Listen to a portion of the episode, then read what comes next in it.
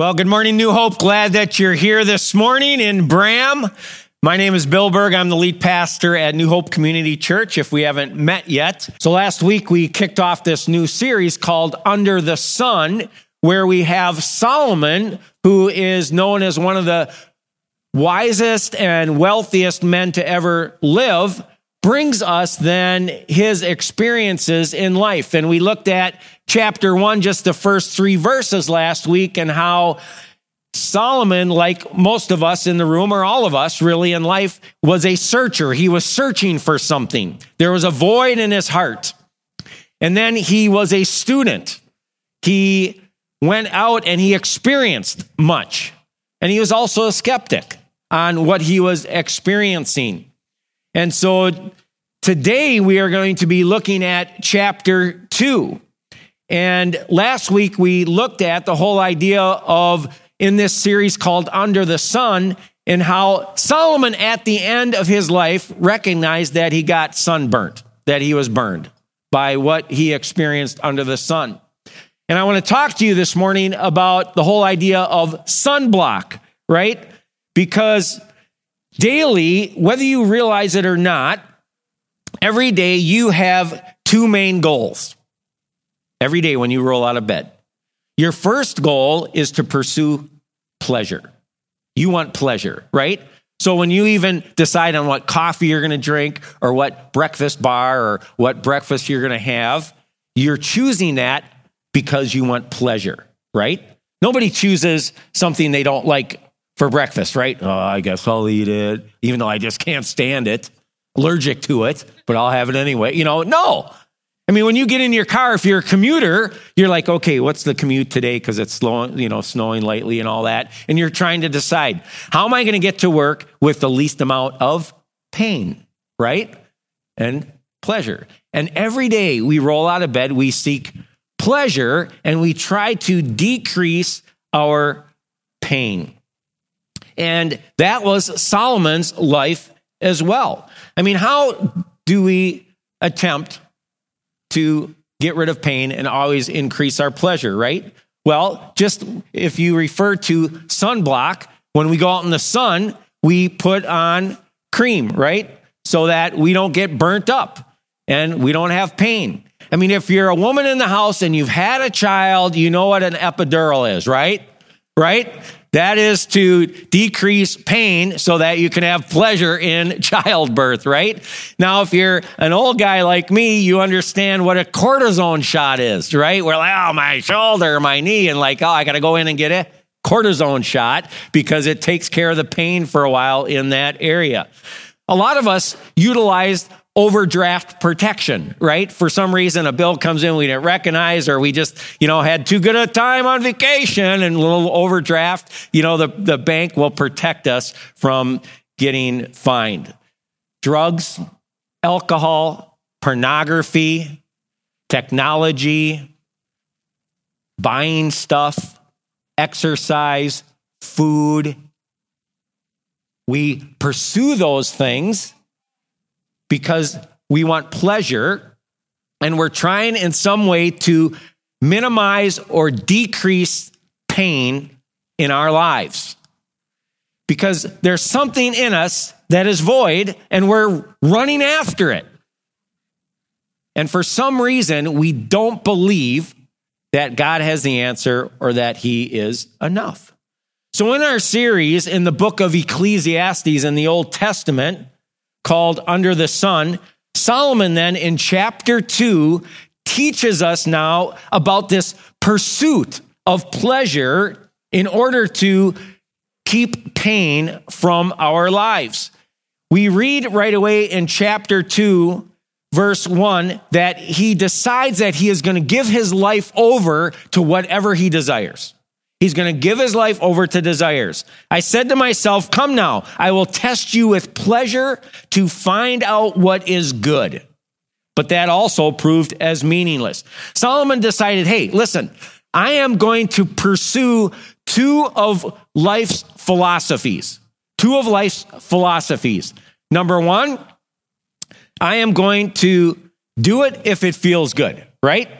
Hey, if it feels good, do it. That's a philosophy we live by on a day to day basis in reality. And maybe even if it doesn't feel good after doing it a while, I'm still going to do it if it feels good. I mean, that first enchilada, ooh, that felt good. The sixth enchilada, oh man, ooh, I'm going to pay, right? But if it feels good, do it. But the second philosophy that he lived by was this life is all about I. Life is all about I. Very interesting. In chapter two, I did the math. I counted up all the times he used I, I, I, I, I. There's 26 verses in chapter 2. He used the word I 27 times.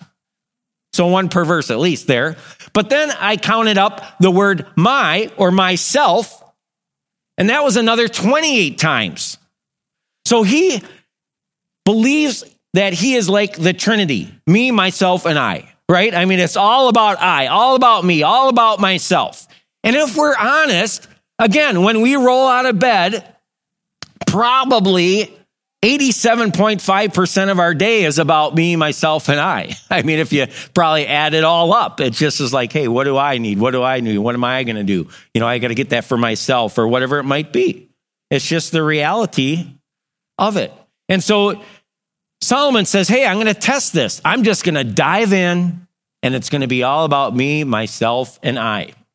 And so then we see in the rest of chapter two, from verses two through 10, his diagnosis of diving in.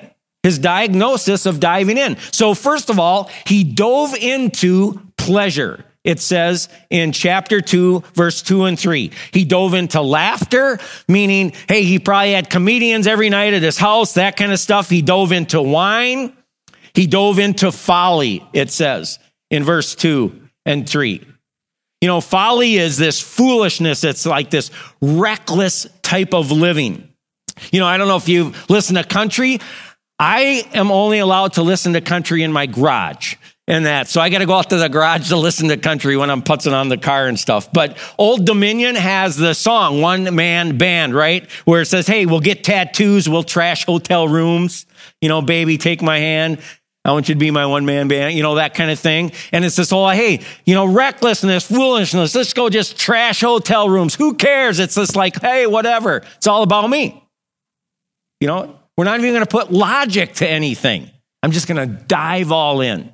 So he has this, first of all, he dives into pleasure, but he realizes, man, it's meaningless, chasing the wind. So then B, he, dry, he decides, well, I'm going to dive into projects. So we read in four through six that he builds houses, not a house, houses. He builds vineyards. He builds gardens. He builds parks. He builds fruit groves. He builds reserve, reservoirs, which they've actually found today. I mean, you and I don't even do this stuff. I mean, when was the last time you built your own park? I mean, anybody, you know, I mean, no. I mean, he's doing all these things. So he's like, hey, pleasure didn't do it. So I'm just going to start doing projects, start, you know, attaining through projects. But he comes up and he says, man, even that's meaningless. It's a chasing after the wind. So then he moves to products, accumulating products, stuff. We see in verse 7 through 10 that he accumulates male and female slaves. And in that day, in that culture, people were products. If you were not a male, you were considered as a woman or a wife or a child or a male female slave, you were a product. You were property in that culture. So he accumulates these male and female slaves, herds and flocks, and he says, man, I accumulate it more than anyone else around me, anyone else in Jerusalem. And he had this status going because of his herds and flocks. And even today, herds and flocks are status. I mean, you talk around here and that, well, hey, how many cattle do you got? How many acres do you have? I mean, around the world. I remember I was traveling in southern Ethiopia among the Borana tribe where they're herdsmen. And wealth and status there was how many sheep you had. That's what it was in reality.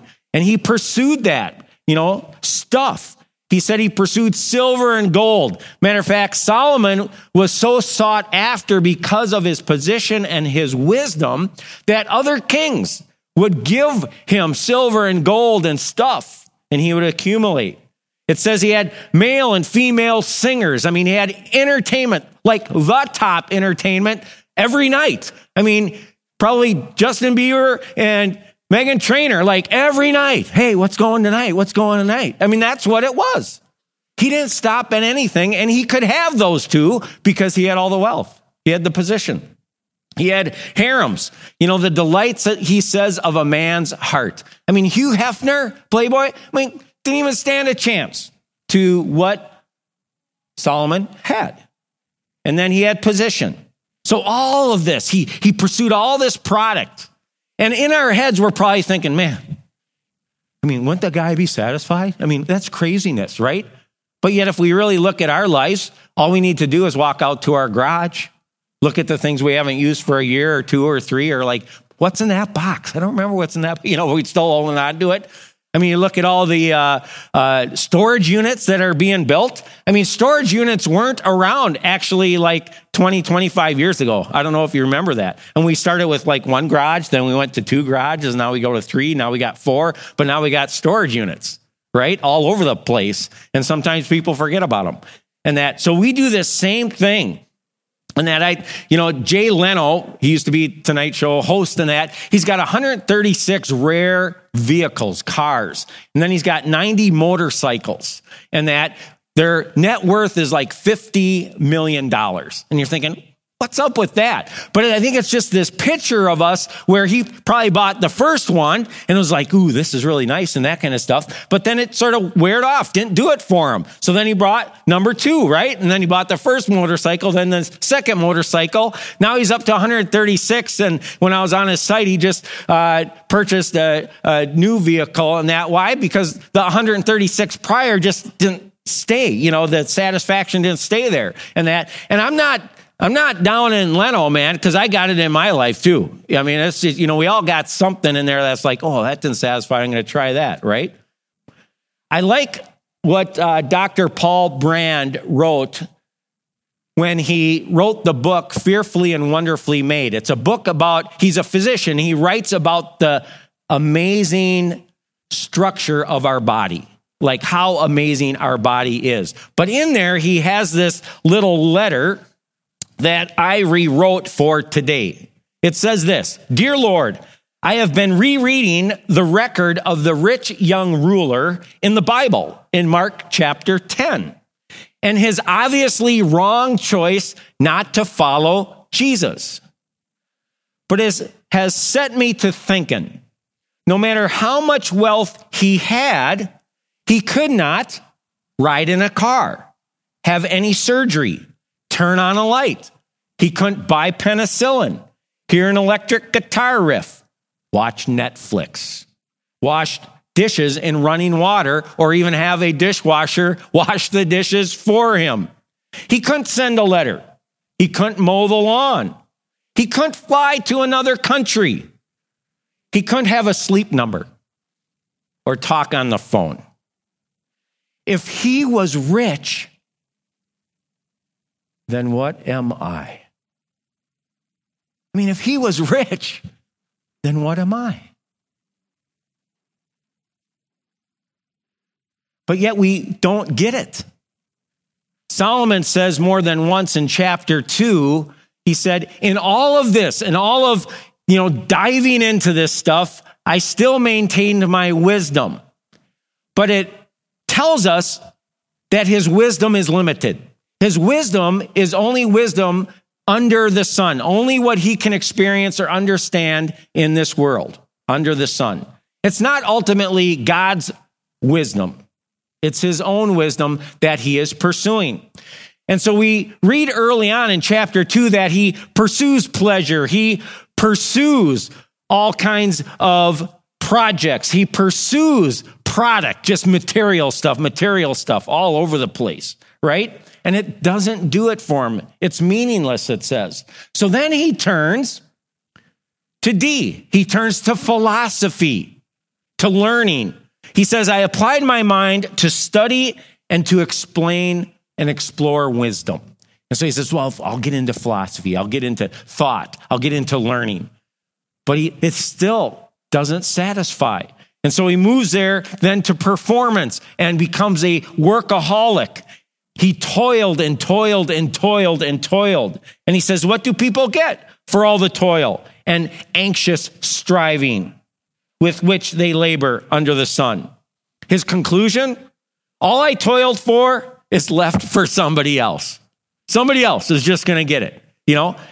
And I feel that really not in a negative way, but in the last couple weeks, we just put our house in the name of all our kids and we call them and said, honestly, really right now, like you own the house. So I hope you're going to allow us to stay there till like we're done, you know, that, but we put it in your name. It's yours and that. But then I'm thinking, man, you know, I just spent the last, you know, 20 years paying for the house. And then they I labored and toiled. I mean, that's Solomon's thinking, right? Man, I labored, I toiled and all this. And then they're like, hey, sweet. We get the house on the lake. That's just nice. Thanks. You know, and, and Solomon was like, hey, something's wrong with that. All this work, all this work. I'm right in the middle of this book, Maureen Brown, Dare to Lead. And she talks about this workaholism and that and how we, it's an addiction that we pat people on the back for today that we're like, oh, yeah, that's good. Busy, you're busy, you're working. And this is what she says. Because this is, I'm high on the addiction scale, my personality and all that. And this is my issue, workaholism at times. But this is what she said. She says, as Stuart Brown says, the opposite of play is not work. The opposite of play is depression. Put that over your sofa or in your office, right? The opposite of play is not work. The opposite of play is depression, right? Yeah. Because we're going at it, we're striving, we're toiling, we're striving, we're thinking, hey, everybody, look at me, look at me. No one's like, hey, we're out fishing. We're not, who wants to look at that, you know? And you end up being discouraged because you realize it doesn't fulfill. Doesn't fulfill. So Solomon is diving into all these things pleasure, product, production, philosophy, performance. And then, not in chapter two, but if we go over to First Kings, he also then dives into a plethora of food, right? Which we do as well, this, this pleasure, right? In 1 Kings 4 22, 23, it says this Solomon's provision for one day for his meal, his feast, was 30 kors of fine flour, which is 10 bushels, and 60 kors of meal, grains, 10 fat oxen, 20 pasture fed cattle, grade A, I mind you, a hundred sheep, besides deer, gazelles, roebucks, which is male deer, and fat and fowl, chickens, uh, ducks, pheasant, you name it. They estimated that every given day for his feast, he would entertain 10 to 20,000 people a day where he would feed them. This guy was wealthy. He had it all. That would be like Braham, Cambridge, Isanti, plus a couple other cities in Isanti County put together, and he would feed them daily. I mean, the guy distanced like, oh, I'll dabble a little bit here. No, that guy dove in. I mean, he went the whole nine yards, everything. But the reality is, we're still pursuing it today as well. We're just we're still thinking, oh, if I only had this, if I if I only get there, once I get there, then I'll be satisfied. I want to show you just this brief clip of the reality. It's from the uh, documentary Minimalism, and just the first part of it. Let me show you this clip. So the reality. So I mean, you know, the thing we have once the new thing comes out, now that you're dissatisfied, there's something wrong with it, or or whatever. And I just went into T-Mobile uh, two weeks ago because my uh, battery uh, just kept dying and my cable thing wasn't working and that. So it was just like, ah, oh. and I, my phone was delayed and getting me messages. So I'm like, all right, gonna have to bite the bullet and go in and that, which I just like, because these phones today are like this. You can't, I have to buy new jeans just to get it in the pocket, you know, that kind of stuff. But I go in there and I got this little S5. It's pink because it was cheaper and that. And I'm like, I'm going to have a cover over it anyway. And this, this young guy's in there. He's like, oh, look at this cute little thing. you know, oh, this little guy, you know, talking about the phone. I'm just like, you know, I'm like, I don't care, right? But we do. I mean, it, the, the reality, and just like Solomon is pursuing, pursuing, pursuing, we pursue, we pursue, we pursue, and but yet he diagnoses it all for us. And what does he come to in the end? Towards the end of chapter two, he comes towards to despair. He throws all his desires into pursuing everything in life that everybody believes is going to satisfy. He diagnoses it for us, and then he ends up in despair. Ecclesiastes 2:11. Yet when I surveyed all that my hands had done and what I had toiled to achieve, everything was meaningless, a chasing after the wind. Nothing. He didn't say, "Hey, some things." He said nothing was gained under the sun. That word gain in the Hebrew means that which is left over. That which is left over. I like how one author said it. After we have sucked dry all the immediate delight, joy, or pleasure out of something, what is left over? What endures? What will remain to continually feed the hunger of this life for satisfaction? And Solomon tells us, man, I went the whole nine yards and nothing satisfied. It always ended up empty. There was nothing. He said, There's no there. There's no there. Once I got to my 15th house, I thought, Oh, then I'll be happy. There's no there. There's no there. And so he ends with this deliberation. After he throws all his desires in, he diagnoses all his experiences, he comes to this despair, and here's his deliberation. Enjoyment is ultimately from God. It's from God.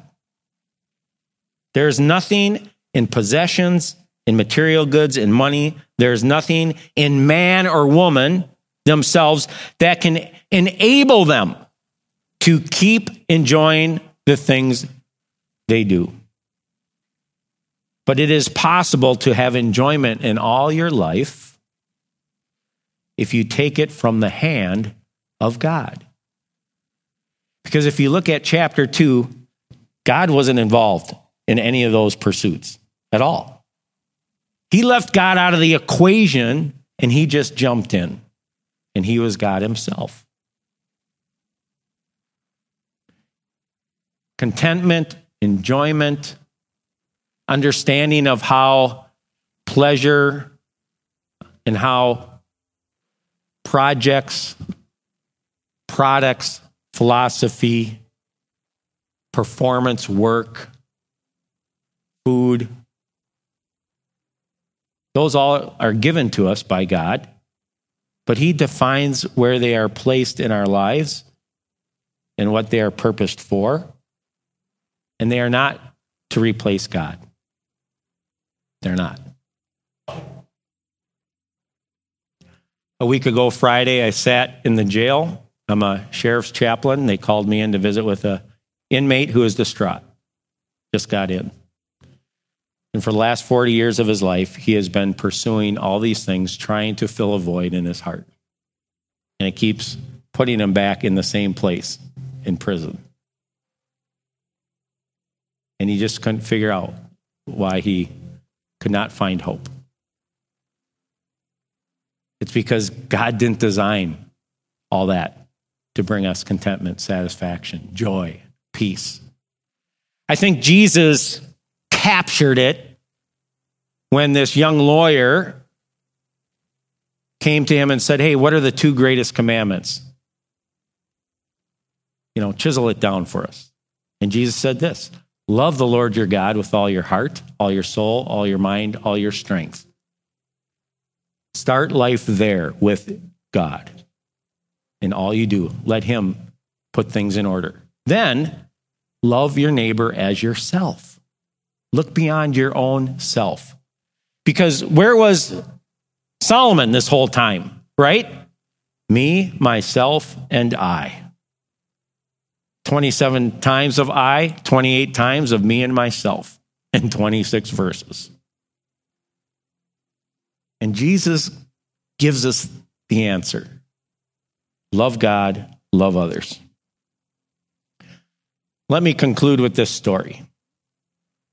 A month ago, I was having breakfast with another gentleman at New Hope, and we were just talking business. And he said, You know, when I was younger, I was in my office. It was about 8:30 at night, and I got a call from a client who was very wealthy. And I thought as a young man, I thought, "Oh, this guy will be impressed with me because it's 8:30 at night and I'm still in the office working hard." And so he said I was talking to him about business stuff, but then I wanted to just engage him and get to know him a little bit. So I asked him, you know, well, what do you do for fun or, or what do you do for hobbies? And the man said, You know, when you're as wealthy as I am and you own as much as I do, there's no time for fun or hobbies. You work seven days a week.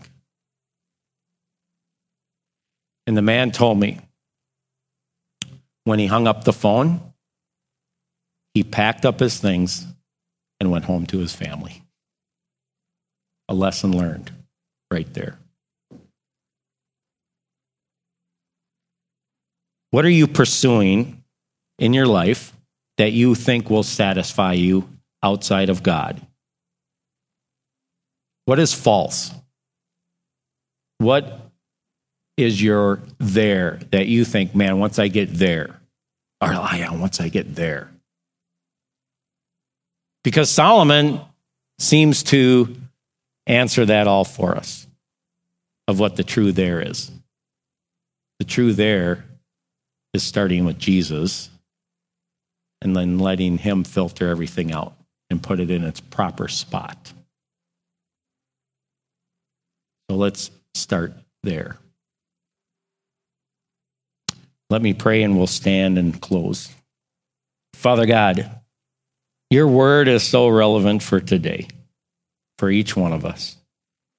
And so I just ask your favor and your goodness here that we would listen to what we have heard and that we would apply it. In your holy name, amen.